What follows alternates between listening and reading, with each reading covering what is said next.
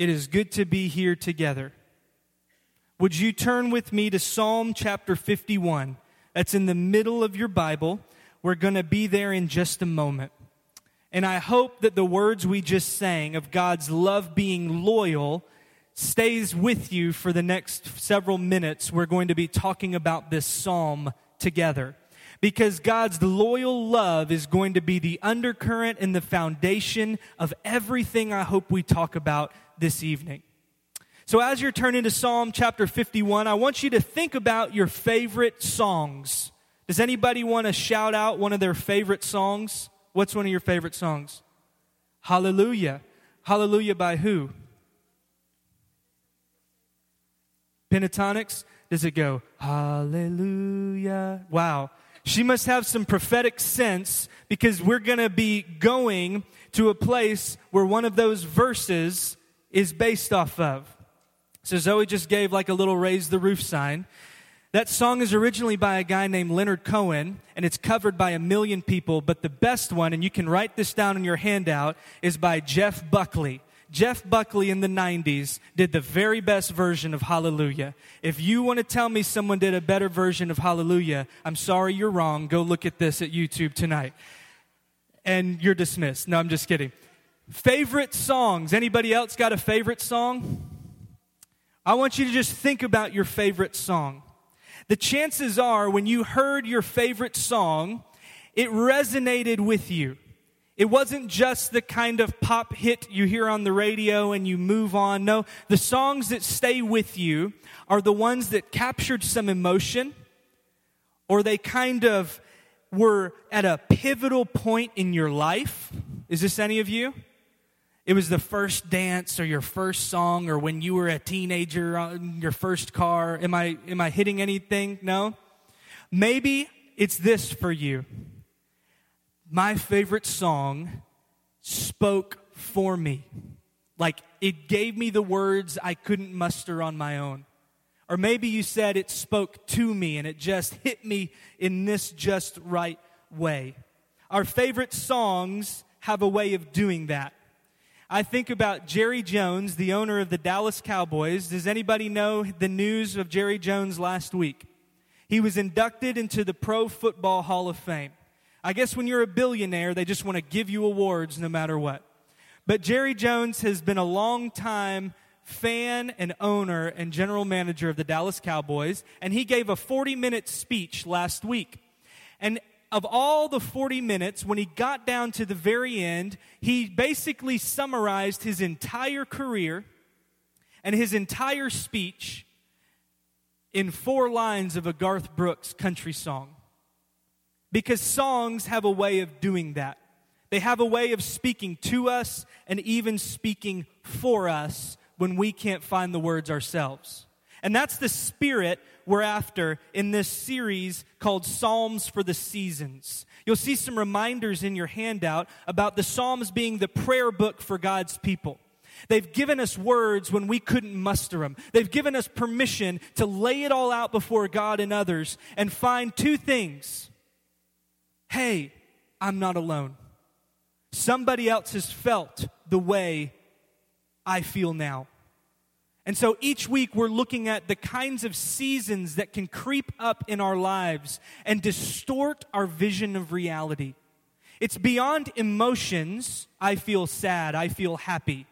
These are the kinds of seasons that can cover us like a fog and creep in and may be hard for us to name, but they creep up and distort our vision. So the Psalms remind us not only are we not alone, but the second important thing, and this is in your handout too, reminds us that God is not done yet. It reminds us that God is at work even in the places that are difficult and hard. Last week we looked at when we want to go it alone. When life and community and family is so difficult, we want to cut and run. The Psalms remind us that we are made from community, as in Father, Son, Spirit made us. And we are made for community we are at our most human when we are connected to others. And third, that psalm reminded us we are formed by community. That when it gets real, God is using this body, warts and all, to form in us the person He's made us to be. That was last week. And this week, the season, the feeling that can creep up on us is one that I think we've all experienced, and that's this. What do we do when we've blown it? When we've royally, majorly blown it. And what I mean by that, of course, is when you've made mistakes. When you make mistakes, you might feel shame, which we sang about and we're going to talk about. You might feel guilt, which we're going to talk about. But you might feel can I ever come back from this? Can I ever be forgiven by God? Can I ever be forgiven by the person I've wronged? And Lord willing, we're going to talk about that tonight as well. So we're going to look at Psalm 51, which comes from a place of someone who had majorly blown it and who's staring his guilt and shame in the face and we can all say, yeah, that speaks to me because I've been there.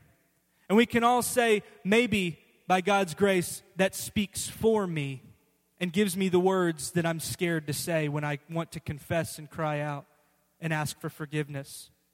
But ultimately, we're going to see, and this is the big idea for tonight, and it's in your handout. You don't have to run from God, you can always run to God. This psalm reminds us that no matter how bad you've blown it, you can always run to God and find a Father whose arms are open if you would repent and run home to Him. And the reason you can run to God, as we'll see, is that who He is, full of that loyal love that we sang about, and the psalmist reminds us, who He is can overcome anything you've done. And that's what I hope we'll see tonight. So I'd like to read Psalm 51, and then I'd like to just kind of go with the psalmist to this place of what we do when we've blown it. But really, I think you'll see the most important thing is not that you blow it, but what do you do after the fact? You with me so far? Hopefully, you're in Psalm 51. Would you stand with me, stretch your legs, and hear the words of the Lord? If you're willing and able, I invite you to stand. It's all right if you need to sit. I'm reading from the New International Version. Yours might sound a little bit different. Psalm 51 says, Have mercy on me, O God, according to your unfailing love. According to your great compassion, blot out my transgressions. Wash away all my iniquity and cleanse me from my sin. For I know my transgressions, and my sin is always before me. Against you, you only have I sinned and done what is evil in your sight. So you are right in your verdict, and you're justified when you judge. Surely I was sinful at birth, sinful from the time my mother conceived me. Yet you desired faithfulness even in the womb. You taught me wisdom in that secret place. So cleanse me with hyssop and I will be clean. Wash me, and I'll be whiter than snow. Let me hear joy and gladness. Let the bones you've crushed rejoice. Hide your face from my sins and blot out all my iniquity. Create in me a pure heart, O God, and renew a steadfast spirit within me. Do not cast me from your presence or take your Holy Spirit from me. Restore to me the joy of your salvation and grant me a willing spirit to sustain me. Then I'll teach transgressors your ways so that sinners will turn back from you. Deliver me from the guilt of bloodshed, O God, you who are God my Savior, and my tongue will sing of your righteousness. Open my lips, Lord, and my mouth will declare your praise. You do not delight in sacrifice, or I'd bring it. You do not take pleasure in burnt offerings. So, my sacrifice, O God, is a broken spirit, a broken and contrite heart. You, God, will not despise. May it please you to prosper Zion, to build up the walls of Jerusalem. Then you'll delight in the sacrifices of the righteous, in burnt offerings offered whole. Then bulls will be offered on your altar. This is the word of God for the people of God. And you say, Thanks be to God. You may have a seat. That's a long and lengthy and deep psalm, and it's an insight into someone who has royally blown it. So let me ask you this question How do you think this psalmist feels And I want you to talk back to me. How do you think he feels? Put some words of emotions and feelings to it. He just read his deepest, darkest diary. How do you think he's feeling? Shameful, good word. Guilt, great word. I'm going to enter what? Vulnerable, fantastic word. I want to take and run with that, and we're going to look at all of these things because I'm willing to bet that you have felt these things before. But I also think that this psalmist, and we'll say David, I think he also feels exposed, close to that word vulnerable. He's been found out. So, what does he do next? And why does he feel this way? I hope these are the questions that are coming to your mind as you read this. And if you're a Bible scholar, you've probably read in your Bibles that italicized little paragraph right under where it says Psalm 51. How many of you have seen that already? It's called the superscription. Everybody say superscription. Imagine like a little italicized text with a Superman cape. I don't know why it's called a superscription, but it is. And the superscriptions will pop up time and again in Psalms, and they'll give some kind of liturgical or worship direction. Sometimes they'll cite the author, and sometimes they'll even give you a little bit of background to help interpret the poem, the song, the psalm that comes after it. Now, superscriptions are tricky for two reasons. The first reason is that they've been added, most of them, much later than the original composition. Do you know our Bibles were composed and compiled from long scrolls that were divided up into different libraries? And so when they set to print it and, and put it together, people had to organize it and give some kind of shape to it. So what we get is these superscriptions that were added, most of them later. The second reason the superscriptions are tricky is because do y'all see those two little words of David? Now, here's where scholars have been scratching their heads for years because that little word of can mean a whole lot. What if I said, whose microphone stand is this? Well, that, that is of TNC's. That could be that it belongs to TNC.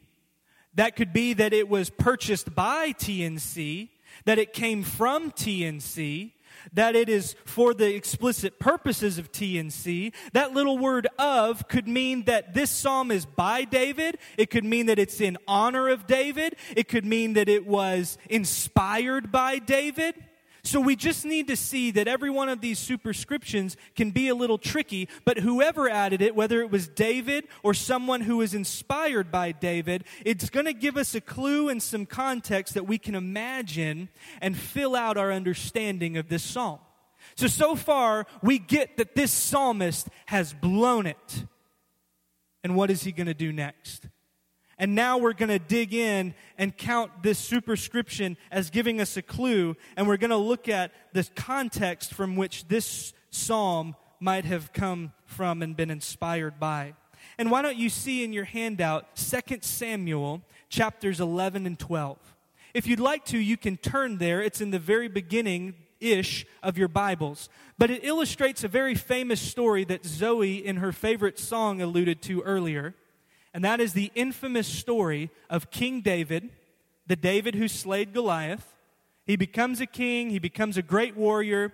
He is all over the Psalms because he was a king who cared deeply about worship and helped organize worship in the temple of the Israelite people. He was a big, big deal.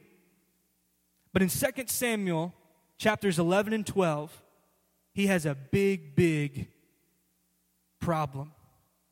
You see, at the beginning of chapter 11, we see that David already is up to a bad start.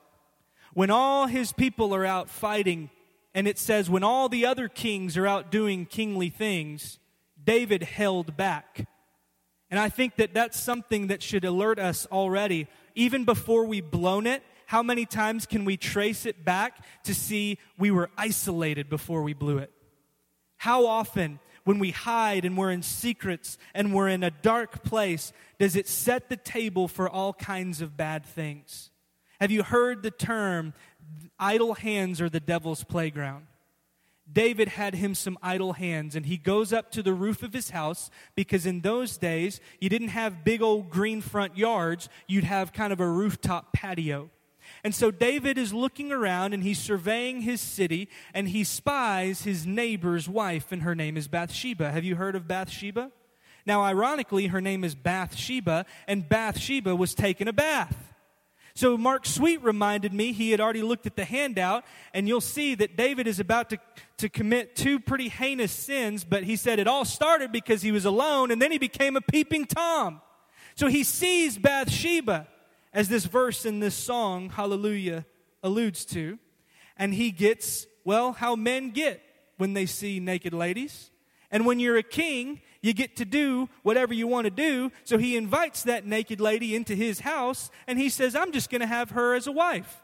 Now, David had him lots of wives. And you even see later on in 2 Samuel, here he had all of this, but the second issue that precedes blowing it is sin typically wants more.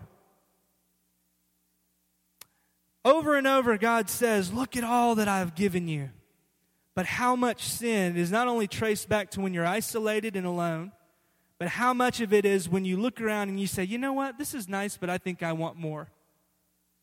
I want more money, more this, more that, more this, more that. David wanted more. He brought Bathsheba, he committed adultery, and then she finds out she's pregnant and he begins to have to hide his tracks. And so he calls for her husband who is out fighting a battle to come home and he says, Hey, you know, why don't you go be with Bathsheba? And probably to cover his tracks because if this man goes home to his wife, perhaps he would sleep with her and perhaps she would become pregnant. Spoiler alert, that's where babies come from. And perhaps David could continue to hide. And that's the third thing that precedes blowing it. Not just isolation, not just wanting more, but then the third thing is trying to hide and keep things secret. And we're going to talk about that more in a minute. But with David's story, Uriah, he doesn't. He says, It's not right for me to, to go there and be with my wife when all my brothers are out fighting and they're sleeping outside. And so David says, Well, dang, what am I going to do now?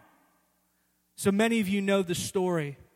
And David orchestrates, Uriah was his name, Bathsheba's husband, go into the very front lines in a secret plan because there's more secrecy. He sends him to the worst place of fighting and Uriah gets killed.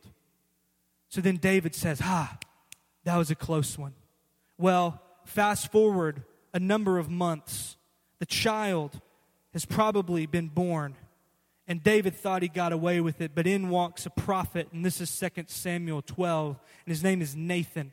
And he comes in and he tells this hypothetical story, and he says, Hey, David, Imagine there's this poor guy and there's this rich guy. And the rich guy has all this stuff, everything he has, but he wanted more. So he finds this poor guy with a little lamb and he says, You know what? I've got some guests. Poor guy, I need your little lamb. Give it to me. And he took his only lamb. You see where this is going?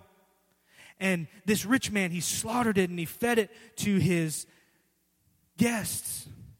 What should we do with this guy? And David flies off the handle. He's enraged when it's someone else. And he says, This guy should be killed.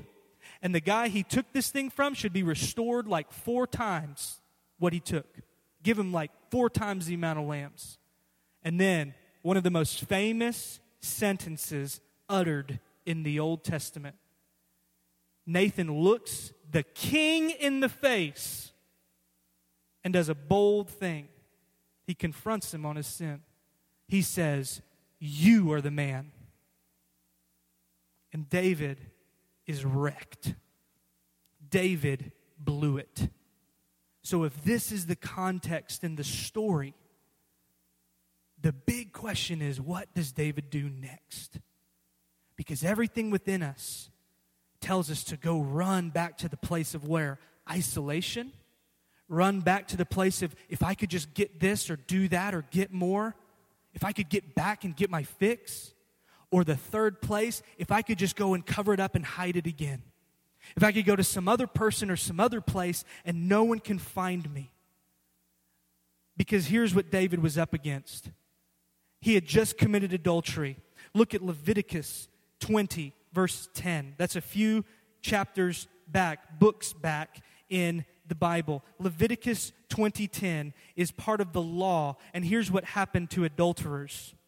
If a man commits adultery with another man's wife, David committed adultery with another man's wife. And look, just so David knew, with the wife of his neighbor, both the adulterer and adulteress are to be, any guesses? Put to death, stoned. Then David orchestrated a murder. Everybody was laying it at David's feet. Leviticus 24 17, let me give you a spoiler. It says, Anybody who would take the life of another must be put to death. David is facing two capital murder charges under the Old Testament Israelite law. Side note, we as Christians today are not under the 613 commandments of the Old Testament. We are under the new covenant that Jesus Christ inaugurated, but just until you think you're off the hook, you might not be put to death. But in the Sermon on the Mount, Jesus said, Yeah, you've heard it said you'd be put to death and don't commit adultery. I say, if you look with somebody like this dude looked at Bathsheba, you've already committed adultery in your heart. Whoops. Then he says, You've heard it said, you shall not murder. I say to you, if you look with someone and hate them and have contempt on them, it's like you've already committed murder in your heart. So, though we're not consigned to the Old Testament law, Jesus ups the ante and elevates it and says, No, but these things are still a part of what it looks like to follow God's way and to live in the light, not in the darkness. So then we see back in Psalm 51, David, I think, hints at this in verse 14. Look with me back in Psalm 51. He acknowledges that he's been uh, committed of murder. Deliver me from the guilt of bloodshed, O God, you who are God my Savior. And then you see in verse 16 to 17, he knows because he's an adulterer and because he's a murderer, any sacrifice he would give would not get him off the hook. You with me? They're to be put to death. Elsewhere in Leviticus, it says, this is how it goes. There are no sacrifices to give. Verses 16 and 17, he says, You do not delight in sacrifice, or I would bring it. Trust me, God, I'd do anything to get out of this, but you do not take pleasure in burnt offerings. Because here's why, verse 17. My sacrifice, O God, is a broken spirit, a broken and contrite heart you, God, will not despise. Despise. Here's what he's saying. When you say sorry and ask for forgiveness, God, and let me tell you, others care more about a humble heart than the right words or the right motions. How many of you have fallen into the sin of Adam in relationships where you say, I'm sorry, I'm sorry, I'm sorry, I'm sorry, can we just move on to how it was five minutes ago because you're mad? Or how about this one? This is an Adam greatest hit on how I say sorry. This is my like phony fake burnt offering sacrifice. I'm sorry you're upset. Ooh, my wife is shaking her head right now. How many of you have been guilty of the I'm sorry you feel that way?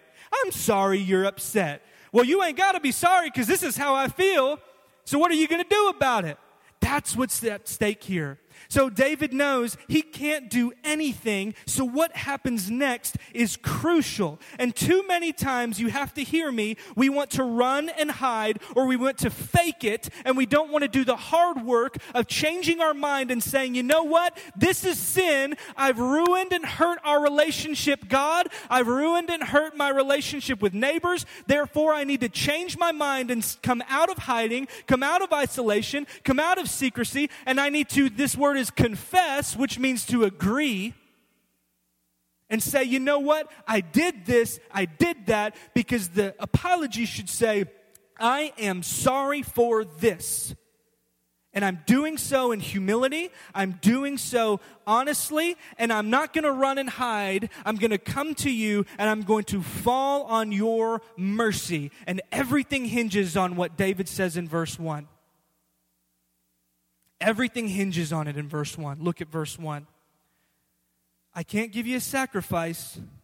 So he says, Have mercy on me, O God, according to your unfailing loyal love, according to your great compassion. Those are three words that highlight who God is. How many of you have heard the phrase, I throw myself on the mercy of the court? This is what it looks like not to run from God, but to run to God. Because when you know unequivocally this is who God is, you can turn to Him. But you've got to know that He is merciful, slow to anger, compassionate. Write in your handout Exodus 34, 6, and 7. Earlier this summer, when we were tackling misconceptions of who God is, one of the ones we tackled was Is God an angry tyrant ready to get you every time you blow it? And we said, You know what was one of the most orthodox and oft repeated statements in the Old Testament? Exodus 34 6. I am the Lord, merciful, slow to anger, compassionate, and abounding in love to thousands of generations, and forgiving the sins of a thousand generations. David knew this God. So when you want to run from God, I think it's for two reasons. I'm just guessing here. I think it's because you really don't know God to be as loving as you as the scriptures give him credit for. Would you allow yourself to believe that He is more loving than you could ever imagine? Would you allow yourself to believe that even at your lowest and darkest point, God leans in, not leans out? So, would you lean into Him? The second reason I think we run from God is this shame grows in the dark. Shame grows in the dark. Dr. Brene Brown, she's a research professor at the University of Houston. She has studied for decades in the field of social work and human connectivity. And her specialties, get this, are two things vulnerability and shame. Does that sound like a lot of fun to you? Years ago, she had a viral TED Talk. Have you heard of TED Talks? Woo woo, TED Talks. She had a viral TED talk on the power of vulnerability. She also gave one called Listening to Shame, and I'm going to quote something she said in that viral video in the TED talk. If you put shame in a petri dish, it needs three things to grow exponentially secrecy, silence, and judgment. When we're tempted to run and hide, what we're doing is allowing shame to fester. And I think that's what David did, or the psalmist did, for too long. First, secrecy. How long did he keep this quiet? How long did he think if I would just hold it in, it would be better? Secondly, silence. If Nathan hadn't confronted David, do you think he would have confessed? I don't think so. And you know what? I think that's why I don't confess. Because if no one knows, it must not be real. But if we really believe that God is who He says He is, and if we really believe that God knows us and still loves us anyway, lay it all out there before God. And then perhaps you would be able to be free to go lay it out to someone else and see them reveal God to you and say, you know what? I've blown it too. God has forgiven you. I do too. What's scarier? To keep that in for a decade and let it fester and grow in the dark and cause bitterness and to keep that shame tape on repeat. Let me give you the two shame tapes. This is from Dr. Brene Brown, too. The first one says, You're not good enough. The second one is, Who do you think you are? Try a decade of hearing, Who do you think you are? I know what you've done. How about that on repeat in the dark? How about you're not good enough? You'll never be right. Because that leads to that third bit of shame, judgment. What was going on in David's head when he saw Bathsheba, when he saw the funeral procession of Uriah? What was going on in his head every time he saw that child? And by the way, I need you to know this in 2 Samuel 12. The Lord forgave David, but David still had to suffer the consequences of sin. And the wages of sin is death. And God forgives us, but sometimes He doesn't let us off the hook. But let me tell you, it's freer to come out of the darkness where shame grows because the enemy wants to keep you in the dark and let that shame and those tapes and that judgment go on repeat but the Holy Spirit convicts us so that we might walk in His love and light. Look at all the confession words that we see back in Psalm 51. We only have a few more minutes, so I want you to catch these big words here. He gave in verse 1 three words about mercy. Then in verse 2, he says, Blot out my transgressions, wash away my iniquity, cleanse me from my sin. And he says this in verse 3 I know my transgressions, and my sin is always before me. And then he says this interesting thing in verse 4 Against you, you only have I sinned in what is done and done what is evil in your sight. So you're right in your verdict. And don't you think that he sinned against Uriah? Don't you think he sinned against Bathsheba? Don't you think he sinned to his family and against these others? But in some deep level, when the Holy Spirit convicts us, I believe in kindness, the Holy Spirit allows us to see how deeply our sin affects us and how deeply it fractures our relationship and wants us to causes us to want to run from God. So he's got this deep sense of like, yes, I've sinned against my neighbor, but ultimately it's because I put my sin in my way in front of you. So really, God, I've just sinned in front of you. And those three words he mentions in verse 2 transgress, iniquity, and sin. They're all words of missing the mark, of twisting what's true, and ultimately overstepping our boundaries. So follow me here. When David goes on and says, you know what?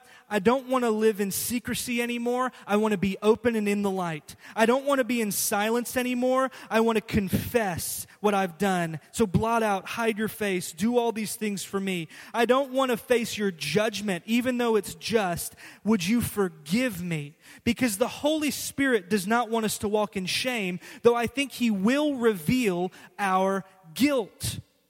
And so, what David does is say, God, I'm at my wits' end, I'm guilty, but then look at verses 7 through 12. Look at these words cleanse me, wash me, let me hear joy and gladness. And then verse 8 let the bones you've crushed rejoice. It's this way of saying, I've been so weighed down it's not that God has broken his bones, it's that I just feel this weight. Would you lift it? Then he says, Hide, blot, create in me a pure heart. Don't cast me from your presence or take your Holy Spirit from me.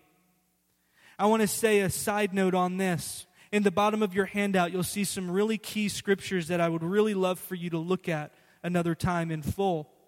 I want to draw your attention to Ephesians 1, verses 13 to 14. Many people have read this verse and have thought this oh, dude, if I've blown it, is God going to withdraw his Holy Spirit from me? How many of you might have felt this way? Maybe you've not articulated as such, but you're like, God, I've done it so big this time that you're going to leave me just like so and so did. Let me tell you a bit of theology here. In the Old Testament, God moved and worked through a community of people called Israel, and the Holy Spirit of God was always present and at work. But especially in kings, they understood God's presence and Holy Spirit to anoint kings. If you looked at 1 Samuel, God anointed with the Holy Spirit a guy named Saul. But then when Saul ceased to be king, the Holy Spirit went and anointed David to be king.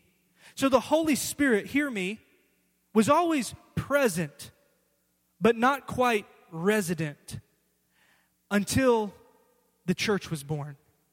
In Acts chapter 2, the Holy Spirit came just like Ezekiel and Jeremiah, and even then Jesus promised that those would not just follow God with the law outside, but a law in their hearts, and God would give his very self the Holy Spirit. And Ephesians 1:13 says, "You were sealed with the Holy Spirit."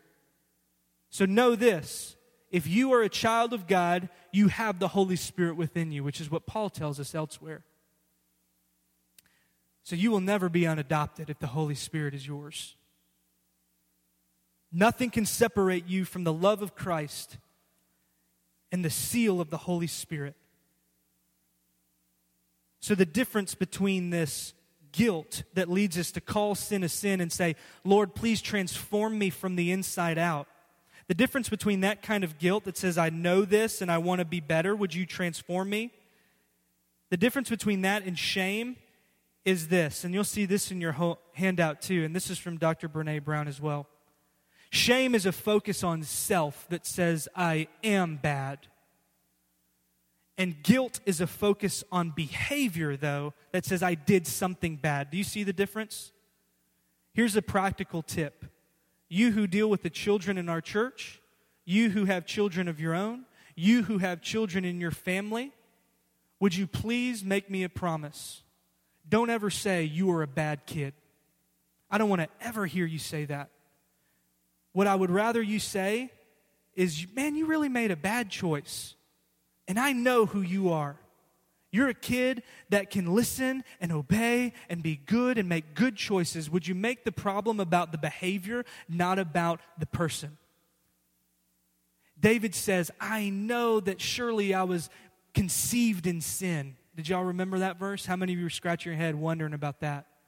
Let me tell you God makes kids that are affected by sin, but they're made in God's image. What David means when he says this is surely I am so corrupt and surely I've been imperfect from the start. This is what he's after. But kids make bad choices. God doesn't make bad kids. Shame says, I am bad. Guilt says, I did something bad. Second thing, shame says, I am a mistake. Guilt says, I made a mistake. I think that's what David was getting at. I am a mistake. Surely I was sinful at birth. Surely I was rotten to the core. But then look what David says when he says in verse 3, I know my transgressions, or verse 14, deliver me from blood guilt. He says, okay, I think I made a mistake. Do you see the difference with me? Let me give you another practical tidbit when you're dealing with forgiveness and blowing it and messing up. Can I tell you this? In your relationships that are strained, in your marriage relationships, would you please commit to make it issue centered, not person centered? Here's what I mean by that. There is a way when we come into conflict and we begin to blow it in relationships where we have one person here and one person there, and there's this tension, there's this fraction, there's this fission. And what happens is we begin to look at odds and attack the person. And we can even do this in the context of marriage. But what would it look like to instead of go face to face and toe to toe, you adopted a posture that says, rather than you being the mistake and you being the problem, what if we look at the mistakes that we've made rather than the mistakes we are? Because let me tell you, you are a child of God, made in His image, and when you forget that identity, you're going to cause all kinds of hell on earth. And you're going to cause hell in the places and people that you love the most. So, what if we took, rather than toe to toe, we came alongside, side by side, and we looked at this ugly thing right here in the middle? And oftentimes, when we're meeting with people, I say this a lot. It really is painful to go into the surgery of digging out that gross secret thing that we want to confess but we've been afraid to. It's painful in the moment, just like any surgery, to get that lump, that mass that's been growing in the darkness. It's really painful to get it out in the light. So, would you commit to love and bear with one another so that when someone digs out this issue and this problem, you would put it baldly and ugly on the surgical tray, but instead of going toe to toe, would you come alongside and lock arms and say, What are we going to do about this? Because let me tell you how I believe Jesus deals with you in your sin. Do you imagine that Jesus would stand face to face and wag his finger and yell at you? And if you did, I don't think you've been listening in our church. Do you think that Jesus wagged his finger at the woman caught in adultery? Do you think Jesus wagged his finger at Bathsheba? Do you think Jesus was grieved by that sin? Yes. But do you think Jesus was grieved by that person? No. I am not grieved by you when you blow it. God isn't either. Would we be a people that are committed to say, let us come alongside here like Jesus does and say, what are we going to do about this? Would you right now make a commitment to keep things issue centered, not person centered? because there is too much at stake, too much shame at stake. So everybody blows it. The real question is what do you do next? Do you run against someone? Do you run from someone? Do you run against God? Do you run from God? Or do you run to God and say, Have mercy on me, O God, because you have a loyal love and you are compassionate. So blot out my sins, wash away my iniquity, cleanse me from my sin. Those three sin words I mentioned earlier twisting and going against and missing the mark. Follow me here. I think they all have that connotation because what we're doing when we're sinning is going against who we really are. Who we really are, if we're His, are His children. I was so mired in sin through a lengthy season in my life that I couldn't get out of it on my own. I was white knuckling it, I was hiding it from Amy, and I could not get over the hill. And that's because shame said, I'm not good enough. Who do I think I am? Shame said, I am a mistake, not I made a mistake. Shame told me I am bad and not a child of God. So, what I had was a sin centric view. It looked more like verse 2 and less like verse 1. God, in His grace, put me through a 12 step and He set me down and He broke through and He got to my heart and He said, I really love you, you idiot. I just wanted to see if you're awake. God didn't call me an idiot. You know what He called me now that you're listening? A beloved Son, whom I love. With you I'm well pleased. Oh, I wish that you would wake up next morning and say, I am a beloved child of the Father. He is singing and dancing and in awe and in love, saying, You are precious, you are special, you are mine. Before we go out and hear all the voices to the contrary. Have mercy on me, O God. May I run to you and lean into you and find who you are, and in so doing, find who I really am. Because then God can do incredible things when David says things like, Open my lips and I'll tell sinners that you forgave me, and that even though I blew it, I can tell that you're, you're not even going to waste my story. This is why every single day, every single night, there is a 12 step meeting where someone says, I am this, but by God's grace, He is saving me. They say, I was this, here's my story, so you can feel two things. You're not alone and God's not done. Oh, that you would know that you are not alone and that God is not done. You have a community here. You have a God that is for you. And just in case you thought that these sins were hanging over you, look at the words of Colossians 2. This is how much God loves us. He gave Jesus, and he says this, Paul does, when you were dead in your sins and the uncircumcision of your flesh, which is a way of saying when you were so far out to pasture, not even sniffing God's people, when you were dead and when you were cast out, you know what God did? He made you alive with Christ. You know what he called Christ? His beloved Son, whom he loves, whom he well pleased. You know who you are when you were dead? Made alive and in Christ and a beloved son, a beloved daughter with whom he's well pleased. He forgave us how many? I'm sorry, I'm looking right at it, but I don't hear you. All our sins.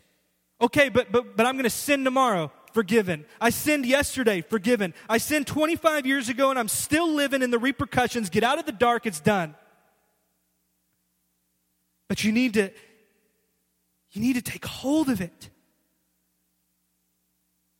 He's forgiven us all our sins. So why do we confess? Why do we 1 John 1 9 to 13 that I have there? Why do we confess? Why do we walk in the light? Because even though He's forgiven you, you still need to own it and let it go. Even though He's forgiven you, there's still a fracture of relationship. Forgiveness is one way, God's forgiven you.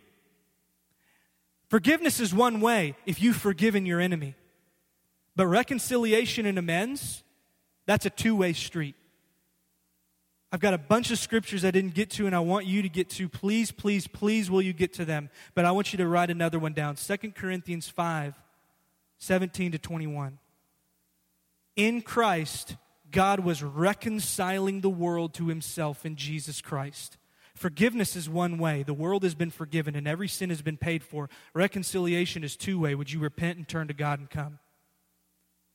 Someone might have forgiven you, but you've not reconciled. Would you seek God and see if you would extend reconciliation? He forgave us all our sins, canceling the charge of our legal indebtedness which stood against us and condemned us. He has taken it away, nailing it to the cross. Jesus died on a cross 2,000 years ago. He doesn't need to do it again, He never will. He is alive, He is risen, death is done, sin is done. Would you be done as well? We've all blown it, so what are you going to do? I would really encourage you with all my heart not to run away. I would encourage you to run to a loving father. I'm not a perfect dad, but if I've done one thing right, it's even when my girls are sobbing and knowing full well they've made a mistake, they will always know that they are my children. Would you run to your heavenly Father?